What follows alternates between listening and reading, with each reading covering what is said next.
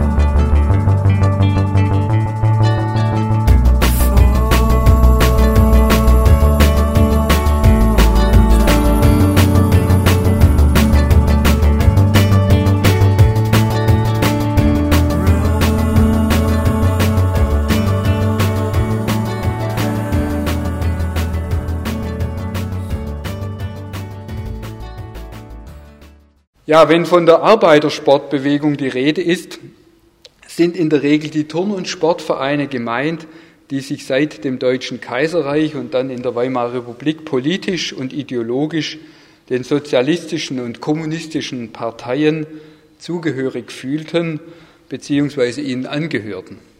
Das heißt aber nicht, dass alle Arbeiter und Arbeiterinnen, die sich turnerisch und sportlich betätigten, in diesen Parteien auch organisiert waren.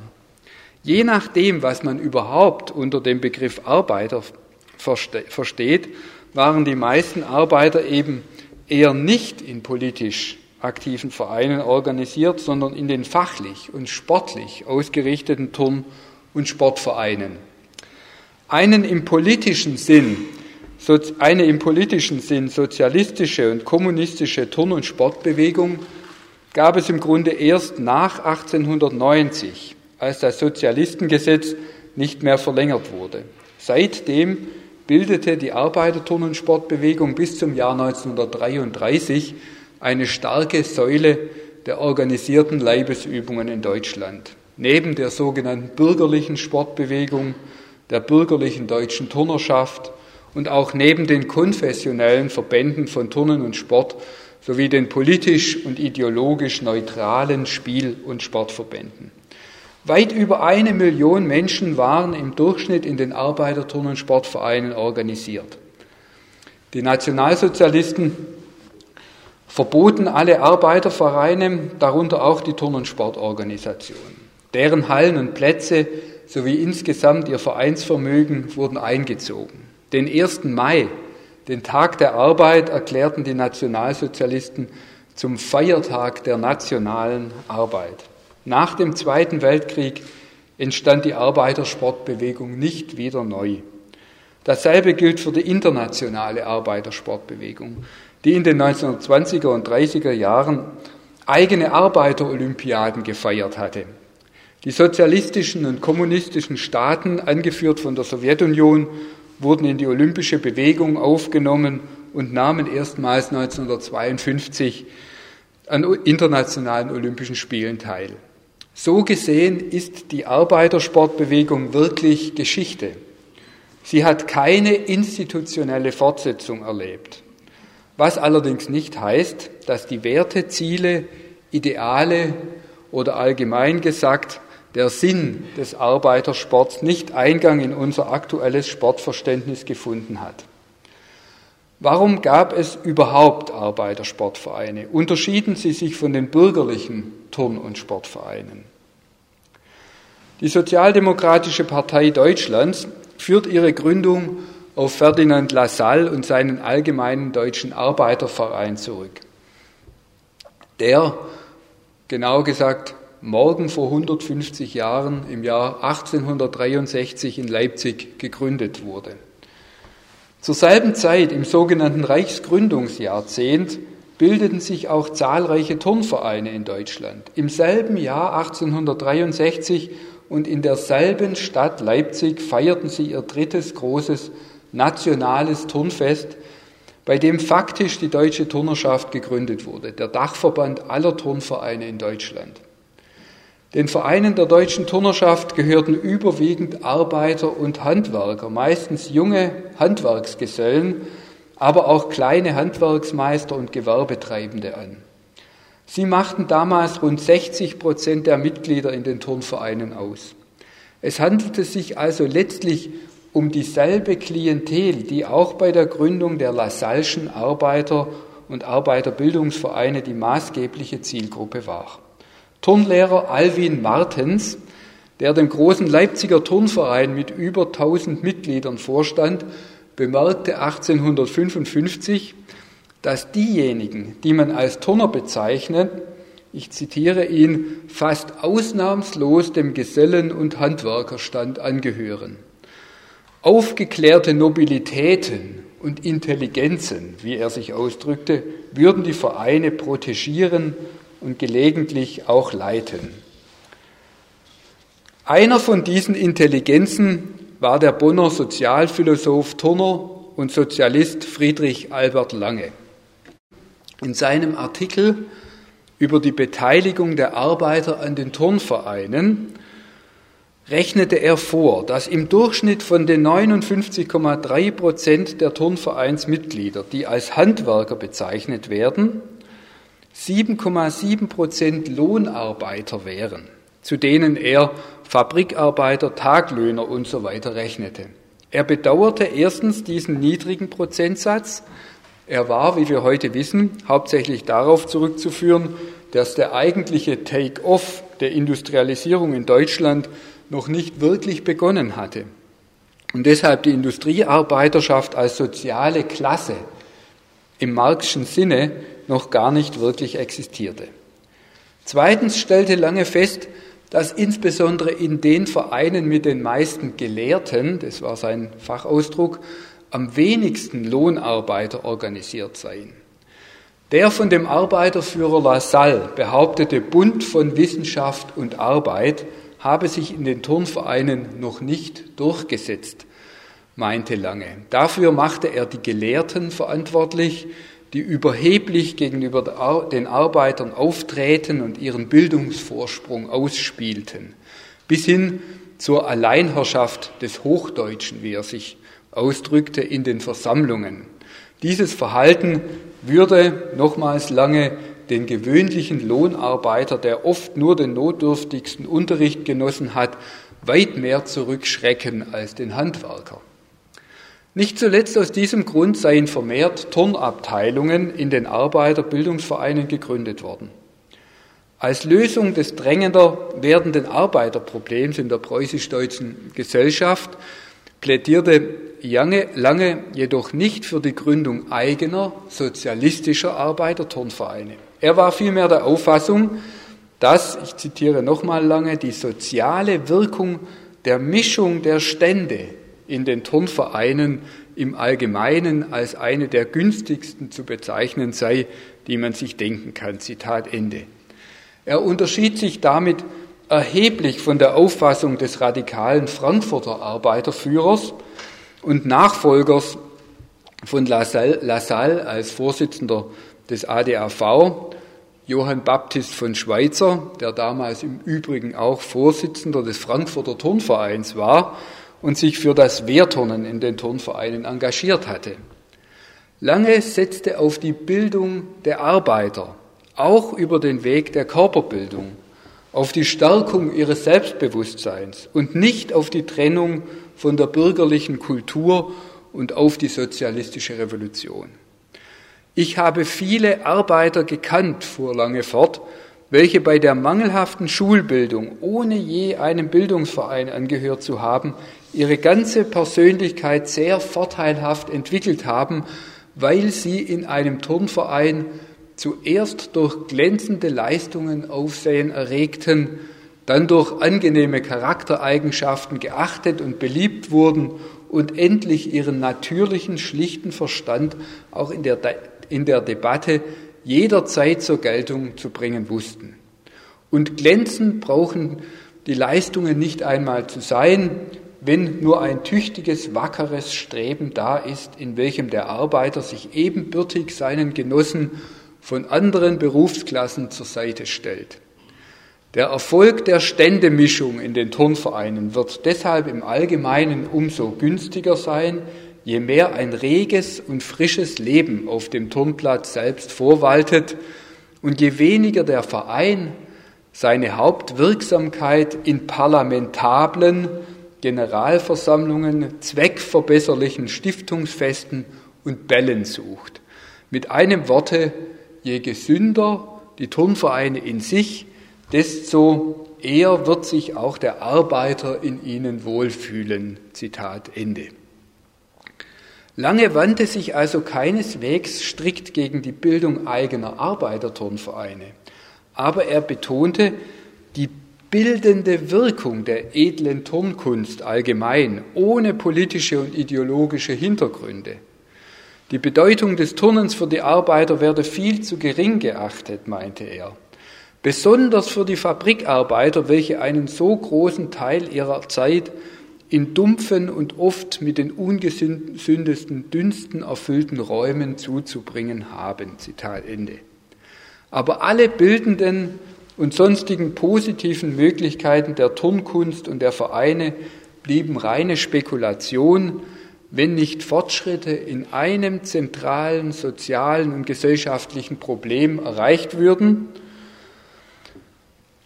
und zwar war das die Abkürzung der Arbeitszeit. Solange dies nicht erreicht werde, ich zitiere nochmals und zum letzten Mal, kann von einer Verbreitung des Turnwesens unter die Massen der Arbeiter eigentlich keine Rede sein. Ein anderer Protagonist der frühen Arbeiter- und Turnbewegung, der sächsische Schuhmacher und spätere Sekretär des Lassalleschen Allgemeinen Deutschen Arbeitervereins, Julius Fahlteich, beschrieb in seinen 1904 erschienenen Erinnerungen die Gesellschaft der Turner 1850 in den 1850er und 60er Jahren folgendermaßen. Die Turner waren ein gemütliches Völkchen, sie begrüßten sich untereinander, ob alt oder jung, Arbeiter oder Gelehrte, mit dem brüderlichen Du. Sie gehörten in ihrer großen Mehrheit dem Arbeiterstande an. Und es war unter ihnen, wenigstens vergleichsweise, einige geistige Regsamkeit, dass die wenigen Leute, die damals noch an einen Aufschwung der Volkssache glaubten, auf sie ihre stille Hoffnung setzten. Zitat Ende. Im Arbeiterfreund der Zeitschrift des Zentralvereins für das Wohl der arbeitenden Klassen in Preußen wurde im Jahrgang 1866 in einer Artikelserie nach der Bedeutung der Vereine für das Alltagsleben der Arbeiter gefragt. Damit waren Bildungs- und Fortbildungsvereine gemeint, aber auch die Turnvereine, in denen besonders die geselligen und gemeinschaftsbildenden Bedürfnisse und Vergnügungen der Arbeiter und Handwerker gepflegt würden. Es gäbe Turnvereine, hieß es in dem Artikel, in denen drei bis viermal jährlich Turnfeste und alle paar Wochen gemeinsame Turnfahrten durchgeführt werden. Schauturnen zählten zu den festen Bestandteilen der Frühjahrs- und Herbstfeste der Arbeitervereine. Ebenso Ausflüge und gemeinsame Wanderungen.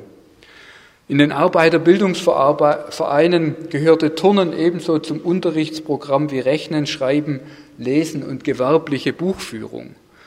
So jedenfalls war es nach dem vom Vereinstag der Arbeiterbildungsvereine 1864 in Leipzig verabschiedeten gemeinsamen Lehrplan vorgesehen. Allerdings mit dem Zusatz, sofern kein passender Turnverein vor Ort existiere. Diese ausführlichen Hinweise auf die frühen Turn- und Arbeitervereine verdeutlichen, dass zum Turnen als Volksbewegung seit der 48er Revolution in Deutschland selbstverständlich die einfachen Handwerker und Arbeiter gehörten. Sie waren die wesentliche Zielgruppe dieser Volks- und Bürgerbewegung.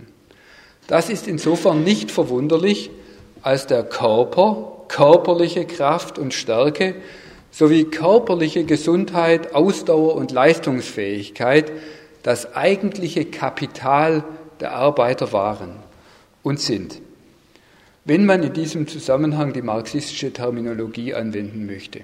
Die Sorge um die körperliche Unversehrtheit, Gesundheit und Leistungsfähigkeit sowie die disziplinierte Übung und Ausbildung körperlicher Fähigkeiten und Fertigkeiten zählten deshalb zu den grundlegenden Motiven von Handwerkern und Arbeitern, sich in Turnvereinen zu organisieren und zu betätigen.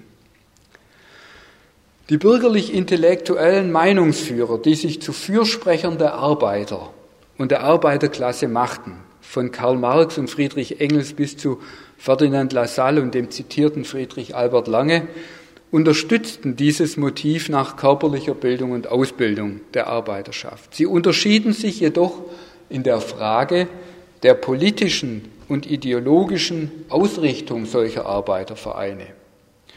Ein weiteres Motiv kam hinzu, das bis heute die Hauptsache in den Turn- und Sportvereinen geblieben ist. Das Bedürfnis nach Erholung und sinnvoller Freizeitverbringung unter seinesgleichen im Verein mit anderen. Die von lange formulierte Forderung nach der Verkürzung der Arbeitszeit war nicht nur in sozialer Hinsicht unverzichtbar, sondern sie war auch eine Voraussetzung für die Möglichkeit, sich von der körperlich anstrengenden Arbeit in den Fabriken und Handwerksbetrieben zu erholen, physisch und psychisch zu regenerieren. Die Verkürzung der Arbeitszeit und schließlich die Einführung des Acht-Stunden-Tags, die eine der ältesten und wichtigsten Forderungen der internationalen Arbeiterbewegung war und in Deutschland bekanntlich 1918 gesetzlich eingeführt wurde, führte deshalb in der Folge auch zu einer Blüte der Turn-, Sport- und Arbeiterbewegungen.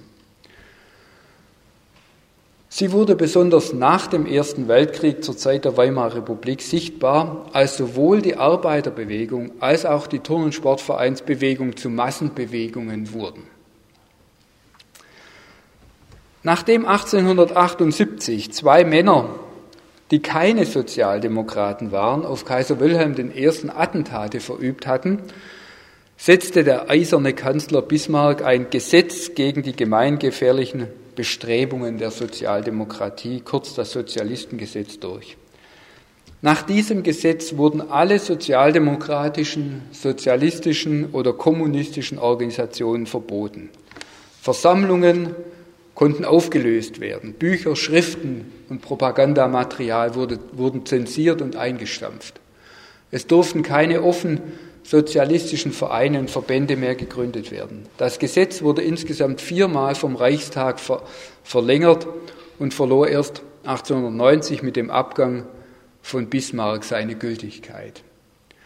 Da sich die Turnvereine vor allem und vor allem die Führer der deutschen Turnerschaft als kaisertreues Bollwerk des Vaterlandes, so nannte es der DT-Vorsitzende Ferdinand Götz, verstanden, fühlten sich viele Arbeiter, viele zur Sozialdemokratie hingezogenen Arbeiter in den DT-Vereinen nun nicht mehr wohl.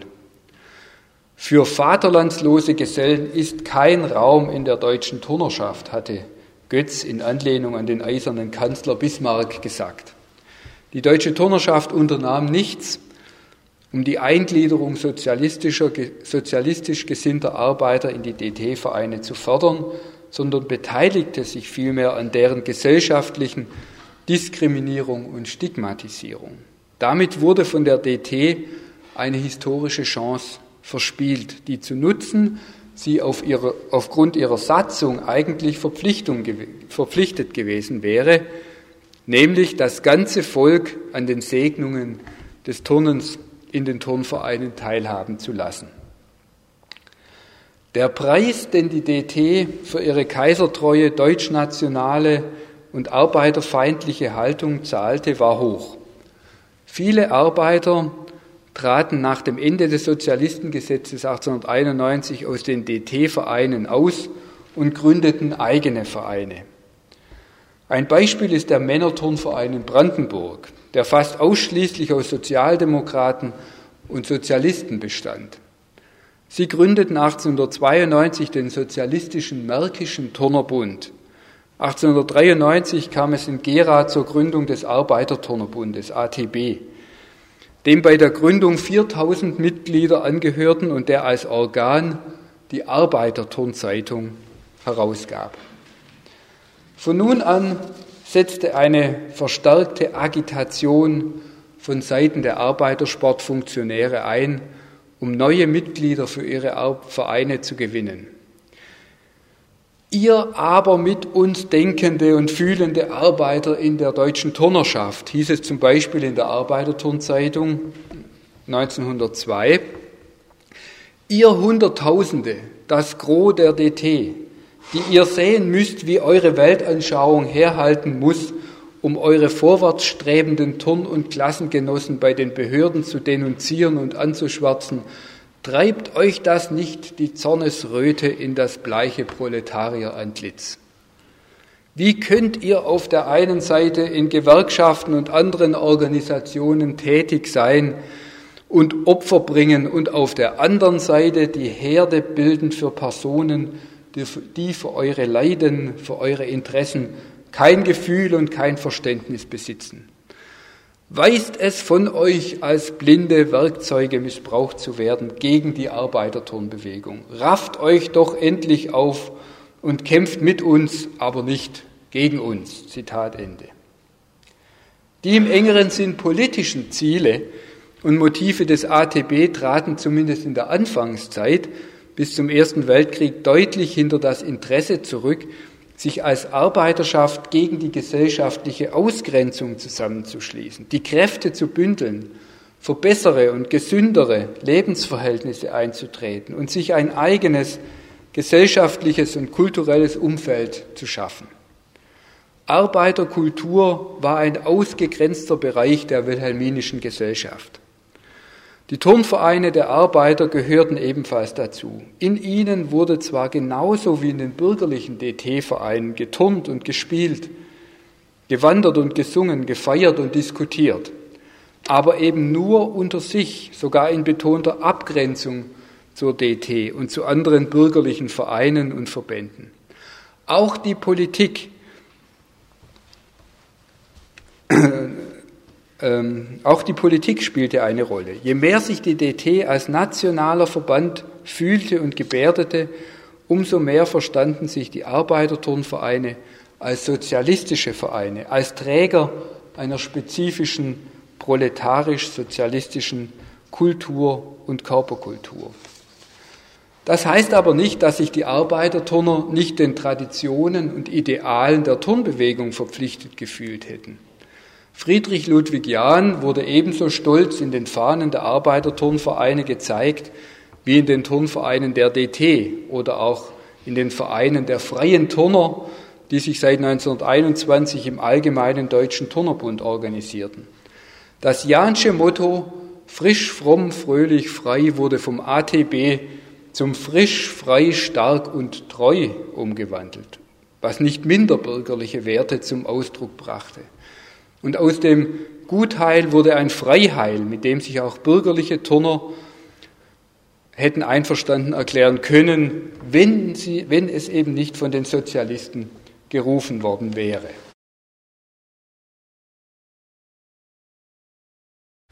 Trotz größter Behinderungen durch den wilhelminischen Obrigkeitsstaat und durch die DT wuchs die Zahl der Vereine und Mitglieder in den Arbeiterturnvereinen vor dem Ersten Weltkrieg mächtig an.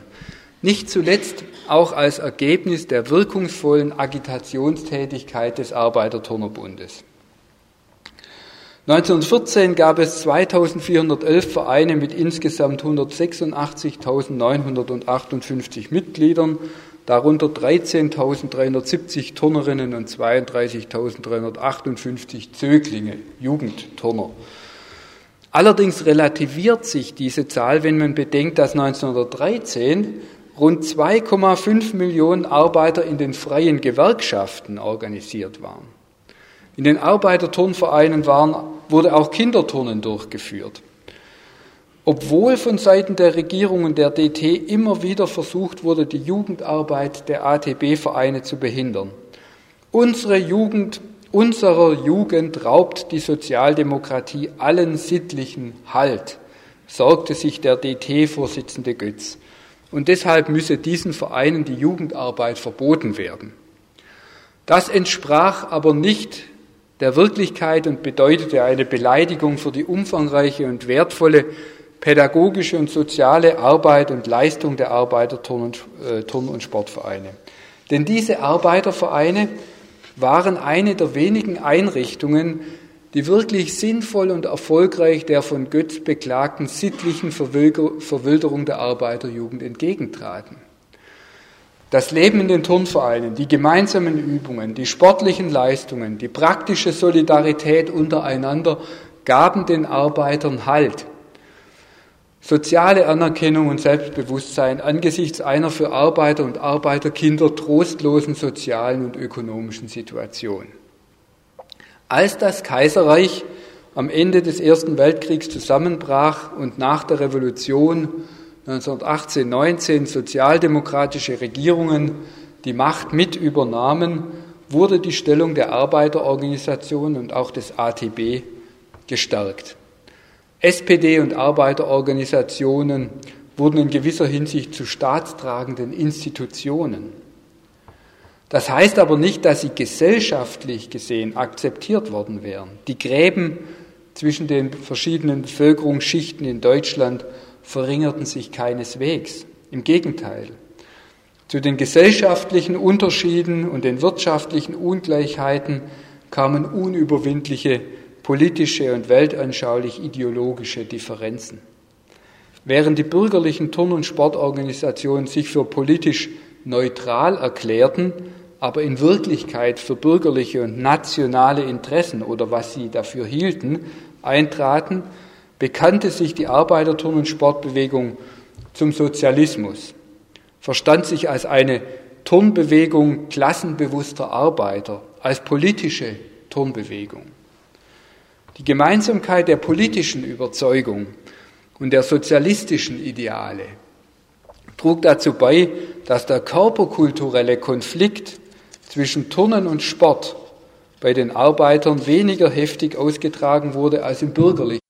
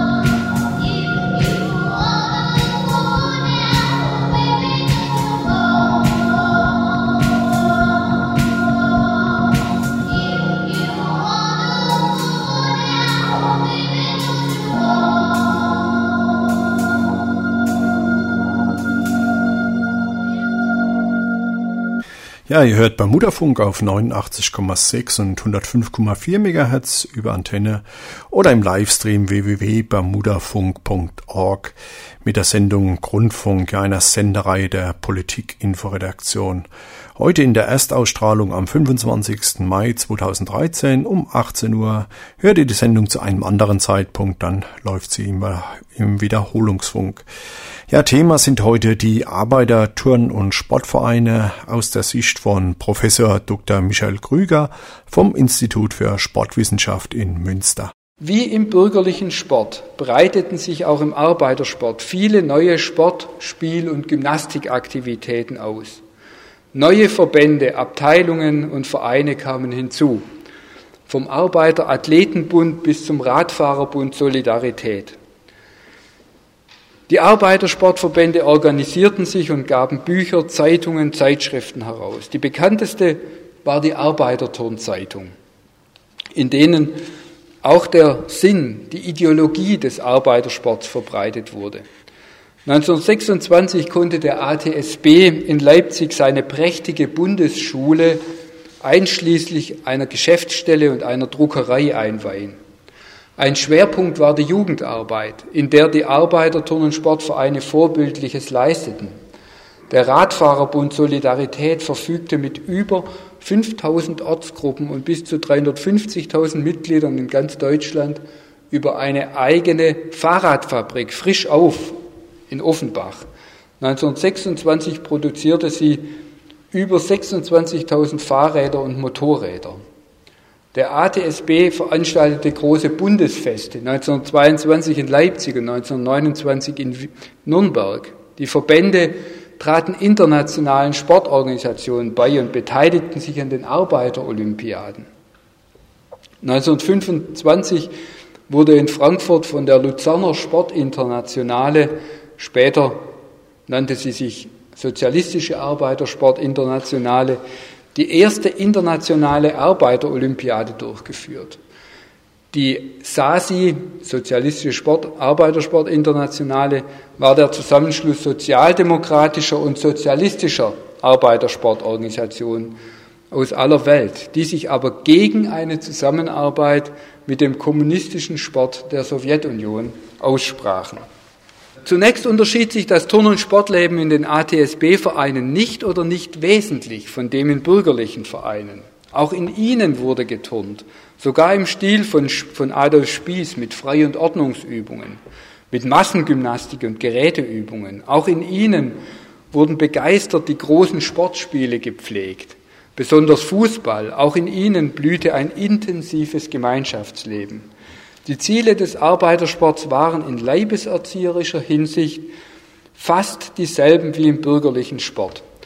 Gesundheit, körperliche Stärke und Widerstandsfähigkeit, um den Strapazen des Arbeiterlebens besser gewachsen zu sein und um mit seinen gesundheitsschädigenden Folgen besser fertig werden zu können. Besonders die jugendlichen Arbeiter, hieß es in einer frühen Agitationsschrift der Freien Turnvereinigung Leipzig, werden sich, ich zitiere, durch regelmäßige und regelrechte turnerische Übungen für ihr ganzes Leben einen gesünderen, kräftigeren und widerstandsfähigeren Körper zu eigen machen, der auch noch in späteren Jahren den Anstrengungen des Proletarierlebens eher gewachsen ist, als der ohne alle Gegenwirkung durch die oft anstrengende Arbeit der Jugend geschwächte und missgebildete Körper.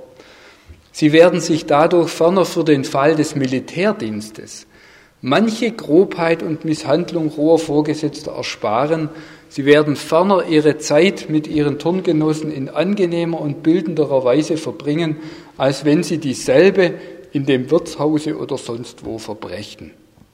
Ja, sie werden vielfach selbst für ihr Arbeitsfach Vorteile erringen, indem ein körperlich gewandter und sicherer Arbeiter jeglichen Handgriff, Handgriff in seinem Gewerbe vorteilhafter und rascher zu Wege bringen wird als ein körperlich ungeübter Arbeiter. Zitat Ende. Noch deutlicher wurden die grundlegenden Ziele des Arbeitersports in einem Leitartikel in der Arbeiterturnzeitung schon von 1911 formuliert. Wahrscheinlich war der Autor Fritz Wildung, der ab 1919 Sekretär der Zentralkommission für Arbeitersport und Körperpflege war. Und übrigens der Vater von Annemarie Renger, der späteren Bundestagspräsidentin. Die Leibesübungen sind in der öden Werktagsarbeit der Leibespflege feiertägliches Moment, schreibt Wildung. Wir wollen versuchen, unsere Anhänger durch die Pflege der Leibesübungen zur Beachtung und Wertschätzung ihres Körpers zu erziehen, damit sie vernunftgemäß und natürlich leben und die hässlichen und demoralisierenden Gewohnheiten der großstädtischen Kulturmenschheit abstreifen.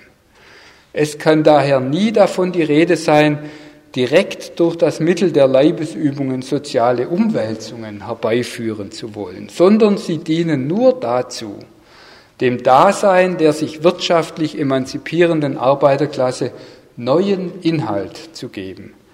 Das in doppelter Hinsicht. Einmal sollen die Leibesübungen die Gesundheit des Arbeiters kräftigen, Krankheiten fernhalten und damit auf ganz natürlichem Wege das Lebensglück vermehren. Andererseits soll als Resultat der ersteren höheres Lebensglück zu gesünderer Denk- und Lebensweise führen und die Vermeidung lasterhafter Gewohnheiten zur Selbstverständlichkeit machen. Endlich soll auf der Grundlage gesunder Körperlichkeit ein gesundes und gesteigertes Geistesleben erreicht und so in einer geschlossenen Kette an der Höherentwicklung der Menschheit mitgearbeitet werden. Das alles kann aber nur dann Wirklichkeit werden, wenn die Arbeiterschaft ihre wirtschaftliche Befreiung im gleichen Tempo vollzieht. Zitat Ende. Also im Grunde humanistische, bürgerliche Bildungsideale, die Wildung hier vertreten hat. Diese grundlegenden Erziehungsziele des Arbeitersports waren noch im Kaiserreich formuliert worden. Sie blieben aber auch während der Zeit der Weimarer Republik erhalten. Allerdings kamen nun neue, politischere Ziele hinzu. Und es verschärften sich auch die Meinungsunterschiede innerhalb der Arbeiter- und Arbeitersportbewegung über diese Ziele und über den richtigen Weg zum Sozialismus durch Turnen und Sport. Zum einen grenzte man sich deutlicher gegen den als reaktionär angesehenen sogenannten bürgerlichen Sport ab, gegen das Wettkampf-, Leistungs- und Rekordprinzip des bürgerlichen Sports gegen die feudalen Herrensportarten, gegen die kapitalistische Sportgesinnung im Profisport und schließlich gegen die Vereinnahmung von Turnen und Sport durch Militarismus, Nationalismus, Chauvinismus und schließlich Faschismus. Dieser Vorwurf richtete sich vor allem gegen die deutsche Turnerschaft. Nicht der Sport an sich und nicht das Turnen an sich, sondern nur der Sport im Kapitalismus wurde kritisiert. Er sei Ausdruck des Niedergangs und des Verfalls der bürgerlichen Gesellschaft, während die sozialistische Gesellschaft und dementsprechend auch der sozialistische Sport im Vormarsch seien. Zum anderen verstärkte sich das Bemühen, eine eigene Identität der proletarischen Körperkultur zu schaffen und zu formulieren. Es gelang zwar nicht, eine in der Praxis alternative proletarische Körperkultur durchzusetzen, weil die Arbeiter dieselbe, dieselben Sportarten und ebenso wie die bürgerlichen Handwerker und Angestellten Leistung und Wettkampf, Spiel und Gymnastik in ihren Vereinen pflegen wollten. Diese von Arbeitern betriebenen Leibesübungen wurden nun von den Arbeitersportideologen als proletarisch und sozialistisch bezeichnet. Als Teil der großen proletarischen Revolution hätten auch sie die Leibesübungen ihren Beitrag zum Sozialismus zum, zu leisten. Man hat sich oft gefragt, ob es nicht eine alternative Sportidee in den Arbeiter Turn- und Sportverein doch gegeben hat. Wer durch die Ausstellung ähm, geht und aufmerksam die Ausstellung sich ansieht, kann eine Urkunde entdecken, auf der ein Preis vergeben wurde für langsam Fahren beim Radfahren. Das war eine typische Idee, wo man sich versucht hat, gegen den Rekord und Leistungswahn im bürgerlichen Sport abzugrenzen und deshalb sozusagen umgekehrt eine Medaille zu vergeben fürs Langsamfahren, was allerdings ja auch schon wieder eine Wettidee ist. Also man konnte sich sozusagen nicht wirklich emanzipieren von dieser Idee des Wettkampfs und der Leistung, obwohl man alle möglichen ideologischen Anstrengungen unternommen hat. Letztlich wollten aber natürlich auch die Arbeitersportler, die talentierte Sportler waren, dann auch als Sieger aus einem Wettkampf hervorgehen oder an Ligaspielen teilnehmen. Über diese ideologische Ausrichtung kam es aber auch innerhalb des Arbeitersports zum Streit. Die einen, die gemäßigten, reformerischen Kräfte, die der SPD nahestanden und im ATSB und in der Zentralkommission für Arbeitersport und Körperpflege organisiert waren, wollten Leibesübungen, Turnen und Sport als ein Instrument der Reform und der Verbesserung der Lebensqualität der Arbeiter nutzen, wie das in dem Zitat von Wildung deutlich wurde. Die anderen, die unter dem Einfluss einer kommunistischen Ideologie standen und der KPD nahestanden, betrachteten den Sport als Agitationsmittel, um die Arbeiterschaft im Sinne der kommunistischen Revolution zu beeinflussen und schließlich auch wehrsportlich zu schulen.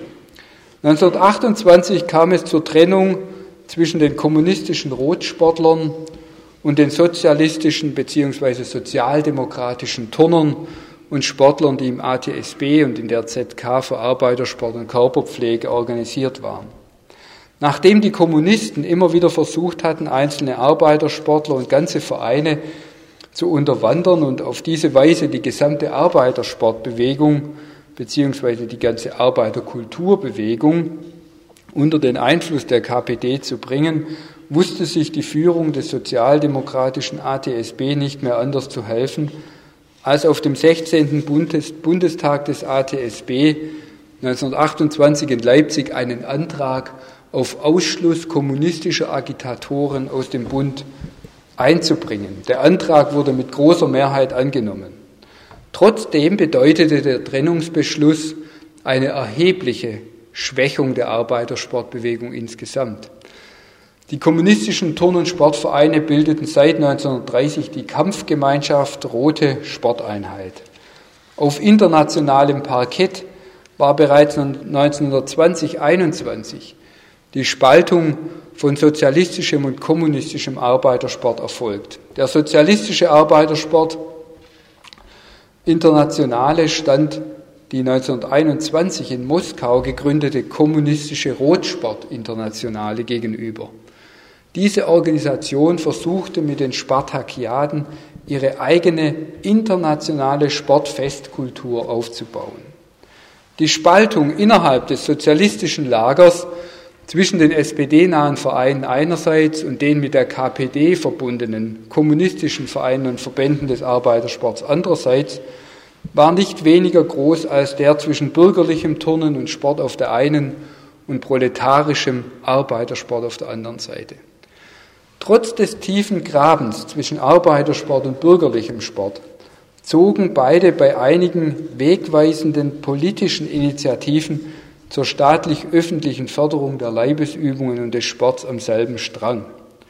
Der Dachverband des Arbeitersports die ZK für Arbeitersport und Körperpflege unter Geschäftsführer Wildung, übrigens, ich hatte es erwähnt, der Vater von Annemarie Renger sowie dem Vorsitzenden und ab 1930 Reichstagsabgeordneten Cornelius Gellert auf der einen und der Dachverband des bürgerlichen Sports, der DRA unter Karl Diem und Theodor Lewald auf der anderen Seite, haben zum Beispiel 1919 zur Frage der Übungsstätten oder der täglichen Turnstunde ganz ähnlich lautende Forderungen erhoben und Denkschriften verfasst. Nach dem Ende des Ersten Weltkriegs, nach des Zweiten Weltkriegs und nach dem Ende der Nazi-Barbarei wurde der Sport in den Vereinen rasch wieder aufgebaut.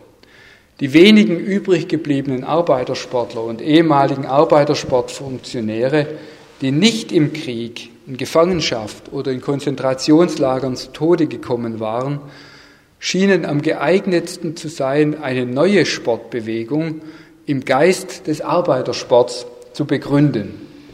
Aber es kam anders. In der DDR wurde die Gründung von Vereinen durch die Staatspartei SED generell untersagt. Auch, der, auch ehemalige Arbeiterturn- und Sportvereine durften sich nicht wieder gründen. In der Bundesrepublik herrschte die Meinung und Hoffnung vor, dass der Ton in der neuen Sportbewegung von den im Dritten Reich verbotenen und verfolgten Arbeitersportlern angegeben werden müsse. Fritz Bildung und andere ehemalige Arbeitersportfunktionäre wie Oskar Drees oder Heinrich Sorg sprachen sich auch deshalb gegen die Gründung eigener Arbeitersportvereine und Verbände aus. Sie beteiligten sich vielmehr am Aufbau eines einheitlichen Dachverbandes des deutschen Sports auf freiwilliger Grundlage, nämlich dem Deutschen Sportbund. Ein wichtiger Grund war wohl auch, dass es keine internationale Arbeitersportbewegung mehr gab, sondern sich die sozialistischen Länder um Anerkennung in der olympischen Bewegung bemühten. Bald dominierten die Leistungen sowjetischer und DDR-Athletinnen und Athleten die Olympischen Spiele. Der Hochleistungssport, der einst von Arbeitersportfunktionären als kapitalistisch und unmenschlich gebrandmarkt worden war, wurde zum Lieblingskind in der Diktatur des Proletariats des ersten Arbeiter- und Bauernstaats in Deutschland. Der Volks- und Massensport bzw. die sozialistische Körperkultur, die noch in den 50er Jahren in der DDR als wesentliche Aufgabe des Staats propagiert worden war, wurde dagegen vernachlässigt. Im kapitalistischen Westen hingegen gingen in den wiedergegründeten Turn- und Sportvereinen des Deutschen Sportbundes mehr oder weniger auch die alten sozialdemokratischen Ziele und Ideale der Arbeitersportbewegung auf. Sport für alle, Turnen für jedermann, zweiter Weg des Sports, Breiten- und Freizeitsport, Reha- und Gesundheitssport sind heute selbstverständliche Bestandteile der modernen Sportbewegung geworden. Und all das zu nach wie vor konkurrenzlos günstigen Preisen, vorbehaltlich des sozialen und ehrenamtlichen Engagements der Vereinsmitglieder. Das mit Rainer Brechtgen, ein ehemaliger sozialdemokratischer Politiker, seit 13 Jahren Präsident des Deutschen Turnerbundes ist, symbolisiert und personifiziert den späten Triumph sozialdemokratischer Ziele der ehemaligen Arbeiter-, und Sportbewegung. Schade, dass er nicht da ist. Nachdem sich die alten traditionellen Sozialmilieus aufgelöst hatten und die Modernisierung von Wirtschaft und Gesellschaft neue, diversifizierte Sozialstrukturen hervorbrachte, ist so gesehen das erreicht worden, von dem die Sozialreformer wie Friedrich Albert Lange im 19. Jahrhundert noch geträumt hatten. In den Turn- und Sportvereinen sind die sozialen Stände weitgehend gemischt. Der Sport kennt im Prinzip keine Grenzen, sondern nur Regeln. Sport ist schon lange kein Kennzeichen von Exklusivität und Reichtum mehr. Arm und reich, jung und alt, Männer und Frauen, Deutsche und Nichtdeutsche, Behinderte und Nichtbehinderte, solche, die etwas für ihre Gesundheit tun möchten, andere, die Wettkämpfe bestreiten und Dritte, die nur Spaß haben wollen, alle sind im Prinzip gern gesehen in den Vereinen auf den Sportplätzen und in den Turnhallen, selbst wenn es in der Praxis manchmal nicht so rosig und ideal aussieht. Zwar geben einige Intelligenzler oder solche, die sich dafür halten, nach wie vor den Ton an, aber bei über 27 Millionen Mitgliedschaften in mehr als 91.000 Vereinen in Deutschland kann man wohl behaupten, dass der Sport eine Massen- und Volksbewegung ist, die alle Schichten der Gesellschaft erfasst hat. Sie ist allerdings nicht einheitlich, sondern ist in den letzten Jahren und Jahrzehnten immer stärker in den Sog der Kommerzialisierung oder, wenn man so möchte, der kapitalistischen Verwertung der Spiel- und Sportbedürfnisse der Menschen geraten. Neben den gemeinnützigen Vereinen und Verbänden ist der gewerblich betriebene privatwirtschaftlich organisierte Sport in Sport- und Fitnessstudios immer stärker geworden. Der Spitzensport ist heute ein meistens staatlich hochsubventionierter Geschäftsbereich oder ein Markt, auf dem viel Geld verdient, aber auch viel Geld verspielt werden kann. Klassenbewusste Arbeiter, Sportler vor 100 Jahren hätten diese Entwicklung sicher nicht klaglos hingenommen. Die Risiken und Probleme dieses Sports liegen aber nicht nur in dieser Kapitalisierung des Sports. Sie haben auch etwas mit dem Verlust von Grundsätzen und moralischen Maßstäben zu tun, auf die gerade die alten Arbeitersportler und Arbeitersportfunktionäre stets größten Wert gelegt hatten. Solidarität, Humanität und soziales Miteinander statt Egoismus, Konsumismus und Materialismus. So. Ja, soweit die Sendung Grundfunk vom 25. Mai 2013 mit einem Vortrag von Professor Dr. Michael Krüger vom Institut für Sportwissenschaft in Münster, ja, der sich in einer Veranstaltung des Technoseum, also dem Landesmuseum für Technik und Arbeit Mannheim, am 22.05.2013 dem Thema Arbeiterturn und Sportvereine widmete. Ja, dieser ist Teil der Reihe mit dem Titel Durch Nacht zum Licht. Geschichte der Arbeiterbewegung 1863 bis 2013. Die Ausstellung mit den Begleitveranstaltungen ist noch bis 25. August in der Museumsstraße 1 in Mannheim zu besichtigen. Ja, Musik gab's in der Sendung von Stageshirt, der Band US Girls, ja, und nun kommen noch Beat Culture mit dem Titel MyDory, alle sind als Creative Commons GEMA-frei downloadbar, zum Beispiel von der Seite www.freemusicarchive in einem Wort.org, ja, oder auf den Seiten der einzelnen Künstler selbst. Ja, zum Nachhören mit weiteren Informationen und Links findet ihr die Sendung auch auf www.freie-radios.de net unter dem Veranstaltungstitel Arbeiterturnen und Sportvereine. Ja, bearbeitet und moderiert wurde die Sendung von Michael Rasenspieler und der wünscht euch noch eine schöne Zeit. Bis dann. Tschüss.